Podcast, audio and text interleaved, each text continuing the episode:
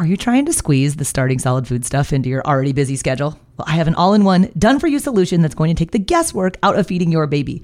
My online program is called Baby Led Weaning with Katie Ferraro, it contains all of my baby led weaning training videos, the original 100 First Foods content library, plus a 100 day meal plan with recipes like the exact sequence of which foods to feed in which order. So if you want to stop trying to piece all this feeding stuff together on your own, I would be honored if you would join me inside of the program. You can get signed up at babyledweaning.co slash program checking in about food allergies and introducing allergenic foods. And have you done peanut with your baby yet? Well, intact nuts and thick globs of nut butters like peanut butter are choking hazards for babies, but we want to get that peanut protein into your baby early and often in order to help lower the risk of peanut allergy down the road. My absolute favorite way to introduce peanuts for babies is using the Puffworks Baby Peanut Puffs. So when you hear puffs, like you're probably like, oh, those starchy little puff things. Like, no, no, no. Not the little ones that earlier eaters can't pick up. Those kind of crappy puffs from the store that have added sugar and refined grains and lots of salt. Uh uh The Puffworks baby peanut puffs have no added sugar.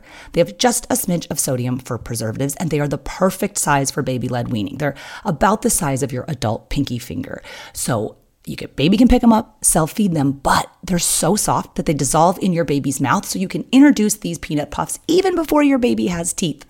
Puffworks also makes a baby almond puff for the safe introduction of a separate allergenic food category that's tree nuts. And now, finally, Puffworks put out a combo case. So it's half baby peanut and half baby almond. So if you want to grab one case, then you can knock out two new allergenic foods. We do these on different days though.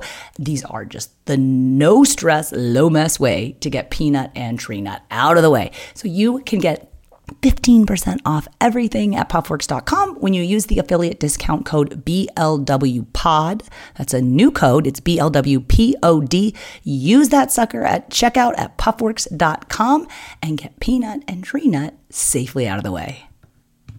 If you're getting guidance or information about delaying the introduction of allergenic foods because you've been told that will prevent food allergy, I want you to know that that is not true. We have great research about peanuts and why we need to introduce them early.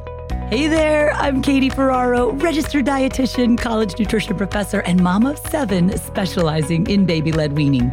Here on the Baby Led Weaning Made Easy podcast, I help you strip out all of the noise and nonsense about feeding, leaving you with the confidence and knowledge you need to give your baby a safe start to solid foods using baby led weaning.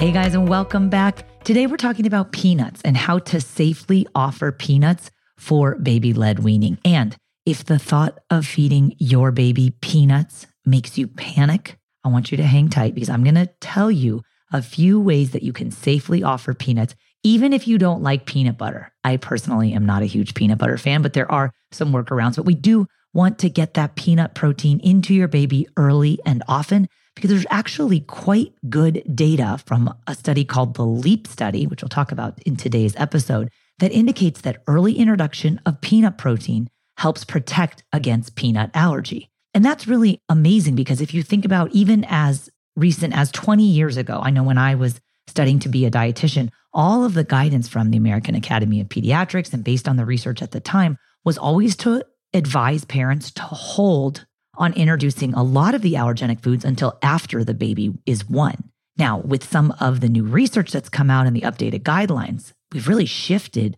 towards much earlier in infancy at or around the six month mark for most of the allergenic foods. We're going to talk about when peanut might need to be fed a little bit earlier in a second. But if you're getting guidance or information about delaying the introduction of allergenic foods because you've been told that will prevent food allergy, I want you to know that that is not true. That's old data. And I oftentimes will encounter parents who say things like, oh, my doctor told me not to feed those foods until after the baby turned one. And I say, you know, that's a recommendation from over 20 years ago. It's really important that we stay current on research and we have great research about peanuts and why we need to introduce them early.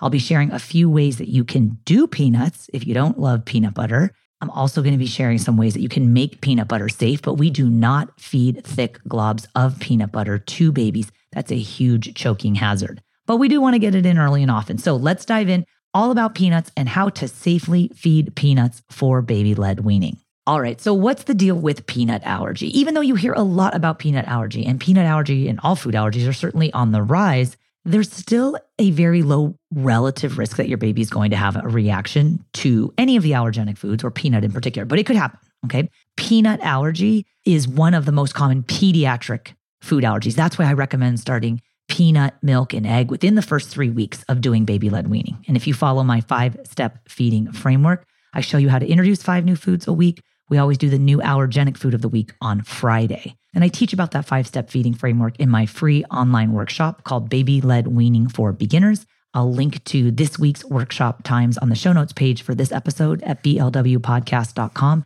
if you want to get more info about giving your baby a safe start to solid foods. Now, for the pediatric peanut allergy, about a quarter of kids who get peanut allergies will outgrow them. And then of those who do outgrow it, most will have done so by eight years of age. However, there certainly are some cases that progress beyond that. When we talk about peanut allergy, as I mentioned, we have very good data about it. So we know that children who are at higher risk of developing peanut allergy, we kind of have a different set of guidelines for the introduction for them. But I want to clarify what high risk is and for you to think about your baby and think, does this mean my baby's at high risk? And even if your baby's at high risk, we're going to talk about what you do, but a lot of parents think their babies are at high risk when they're really not. So just that we're all on the same page, children are considered to be at high risk for developing peanut allergy if they have severe eczema, if they have egg allergy, or if they have both. And I'll say that again because I think you might have missed a key word. Parents hear eczema and they're like, yeah, that's my baby. Severe eczema. So if your baby has had severe eczema as diagnosed by your pediatric dermatologist or a pediatric allergist, or if the baby has an egg allergy already, or both of those things, then that puts the baby at high risk for peanut allergy. The great majority of you listening don't have babies that fall in either or both of those categories. And so you need to be introducing peanuts at or around the six month mark. This episode is brought to you by BetterHelp. If you've been thinking about giving therapy a try, BetterHelp is a great option. It's a convenient, flexible, affordable, and entirely online experience. All you do is just fill out a brief questionnaire to get matched with a licensed therapist, and you can also switch therapists at any time for no additional charge. I used to think therapy was just for people who have experienced major trauma but therapy can help you be at your best no matter what you're going through. So, whether it's to learn new positive coping skills, set more realistic boundaries, or just show up as a better version of yourself, BetterHelp is here to help. Therapy can help you find what matters to you so that you can do more of it if you want to live a more empowered life, therapy can help you get there and BetterHelp can help you. Visit betterhelp.com slash weaning today to get 10% off your first month. That's betterhelp, H-E-L-P dot com slash weaning and get 10% off your first month. There's also a crossover between peanut allergy and tree nut allergy. If you're allergic to one type of food, you are at higher risk for being allergic to another category of foods, but it doesn't necessarily mean you're at high risk. So, children with peanut allergy have somewhere between a 25 and 40% risk of being allergic to tree nuts. So, if the baby is diagnosed with a peanut allergy, it's always a good idea to test for tree nut allergy. There's certainly people who have allergies to both or one or the other, but tree nut and peanut, it is important to note, are two separate food allergy categories. Now, why do we feed peanuts to babies? Well, a lot of this has to do from the LEAP study. LEAP stands for Learning Early About Peanuts. And this was a study that was designed to introduce peanuts early to high risk infants. And what this study showed was that early introduction to peanut protein reduced the child's risk of developing peanut allergy by an astonishing 86%. So, again, that's very good data to support this idea that we introduce babies and expose them to peanuts early and often. So, when should we start offering peanuts? Generally around the six month mark. Based on the LEAP results, the National Institutes of Health made an official recommendation. And they said that infants who are at high risk, remember, those are the ones with severe eczema or egg allergy or both, that group, the high risk group, should start peanut between four and six months of age. One thing I'd like to point out is that it has not been determined if starting at four or five months provides any greater protection than if you start at six months. And because babies should not have anything except breast milk or formula up until the six month mark, many families in the high risk category are perfectly fine to be starting peanut at six months of age when they're introducing other solid foods. We just have to be cognizant that if the baby is at high risk, if you get clearance from the practitioner, that when you start solid foods, you're including peanut if that's part of your protocol. Now, infants are considered to be at medium risk if they have mild to moderate eczema and no egg allergy. And those babies should start at six months. And then low risk infants, no eczema, no egg allergy, they can start peanuts. The guidance says if their parents want them to. And if you are a parent listening with the baby at low risk, you should want to introduce peanut because we know that early introduction helps prevent peanut allergy down the road. So, how do we safely introduce peanuts for babies? As I mentioned, thick globs of peanut butters and any nut butters can be a choking hazard for babies. They can easily become lodged on the roof of the mouth. It's very challenging for the infant to clear that from their airway safely because of the sticky nature of it. So, peanut butter in the form that you or I might eat it off a spoon right out of the jar is not ideal. Now, we can make peanut butter safer for babies, and we do that by thinning out the peanut butter. So, first, let's talk about what type of peanut butter we select. We want to look for unsweetened and unsalted, right? We never give babies anything with added sugar, and we want to minimize added salt to the greatest extent possible. So, you might have to do a little bit of sleuthing because many of the peanut butter options at your standard grocery store would have a lot of sugar and a lot of salt, but you can certainly find a number of different brands of peanut butter that has no salt and has no sugar. Now, you also want to avoid crunchy peanut butter. We don't feed any crunchy or crispy foods to babies, as that could also be a choking hazard. So, you take your peanut butter with no salt and no sugar. And if it's the natural kind, you're gonna have to stir it to get the protein and the fat mixed together again. And then we're gonna mix it with another agent or ingredient that can thin it out. Now, a few ideas for you. I like yogurt. Now, yogurt is a milk product, though. You have to make sure your baby's already been exposed to cow's milk protein a number of times without reaction. So you might do yogurt in week one of baby led weaning and then peanuts in week two. And because your baby's already had yogurt a number of times without reaction in week one, it's perfectly fine to mix that with the peanut butter. However, we don't do two new allergenic foods for the first time at the same time because if baby reacted, how would you know which one they're reacting to? So back to the yogurt, you stir it. I generally start with a one to one ratio, but then I will usually have to add more yogurt. Depends how thick your yogurt is, depends how thick your peanut butter is. But what you like to see it do is slide easily off of the back of your spoon. So take a big dollop of it, turn the spoon upside down, and it should slide right off of there. If it sticks at all, it can stick to the roof of your baby's mouth. So you might have to get it quite thin. You could also do this thinned out approach of mixing peanut butter with breast milk or with formula or with unsweetened applesauce but basically, the key is to make it very thin so that it doesn't stick to the roof of the baby's mouth. Now, parents will always ask after that, well, how much peanut should I be offering? Because sometimes they'll see things that say, oh, you need to offer X number of grams a week. And I want you guys to know that there are no guidelines about exactly how much of the allergenic food protein we should be offering. If you look at the LEAP study, in that study, they offered six grams of peanut protein fed over the course of one week. So equivalent to about three teaspoons of peanut butter. And sometimes parents will say, well, I saw in the LEAP study that they did six grams of peanut protein in a week. So that's what I'm going to aim for. You can do that if you want to, if you're that organized and care that much. But I want you to know that it's not based on any hard and fast guideline. We don't say this is exactly how much you have to feed, because there's also nothing to say that if the researchers had included more or less than six grams of peanut protein per week in that trial, that it would have been any more or less effective at preventing peanut allergy. The guideline for the introduction of all of the allergenic foods is to do these foods early and often. And sometimes parents will get frustrated. They're like, Can you just tell me how many times and tell me how many grams? And it's like, I'm not going to make something up. The answer is early and often. And so what that means is we don't just offer it once, right? A baby could react, and they generally tend to react on the second or subsequent exposure. Okay, if you're living in a house that has peanuts in it, your baby's been exposed to peanuts from environmental exposures. There's very interesting studies that measure the amount of peanut dust in a typical household or on an infant's or on an infant's crib sheet. And then that sometimes counts as the first exposure. So just because it's the first time it's going in your baby's mouth doesn't mean it's the first time the baby has been exposed to it. But your baby could react on the second or the third. So I generally do five or six times to introduce that allergenic food over the course of a weekend. I'll do it twice on Friday, I'll do peanut butter twice on Saturday, and twice on Sunday. And then you've done it six times with no other new foods in there. Of course, you're welcome to incorporate previous or familiar foods from earlier days that the baby's already tried, but give your baby that early exposure, do it a number of times,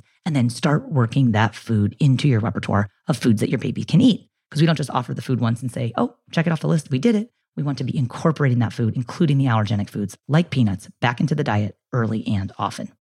When you need mealtime inspiration, it's worth shopping Kroger, where you'll find over 30,000 mouthwatering choices that excite your inner foodie. And no matter what tasty choice you make, you'll enjoy our everyday low prices, plus extra ways to save, like digital coupons worth over $600 each week. You can also save up to $1 off per gallon at the pump with fuel points. More savings and more inspiring flavors make shopping Kroger worth it every time. Kroger, fresh for everyone. Fuel restrictions apply. Now, what if you don't want to do the thin to out peanut butter approach? Some other ideas are that you can use peanut flour. Sometimes parents will ask about peanut butter powder, and I don't know if you're familiar with those, but it's kind of like this diet thing that was developed for adults to make defatted peanut flour. And one of the most fabulous things about peanuts is that they're full of fat. Babies need fat for their brain development, and a lot of the peanut butter powder products will have either added sugar or artificial sweeteners, which both of those things babies should not have. So don't go get a defatted peanut product. I mean, you could because technically all that's left is the peanut protein, but they tend to be really expensive. And again, they tend to be like an adult diet product. So I prefer peanut flour. So if your baby has had a few of the other ingredients in typical baked goods, you can make no added sugar peanut flour pancakes. You can stir it into oatmeal. You can take regular peanut butter and stir it into oatmeal, but you have to do a lot of oatmeal in order to make it thin enough but there are other ways to incorporate peanut protein. Another option, if you really want to go low stress and low mess, is to do a baby peanut butter puff.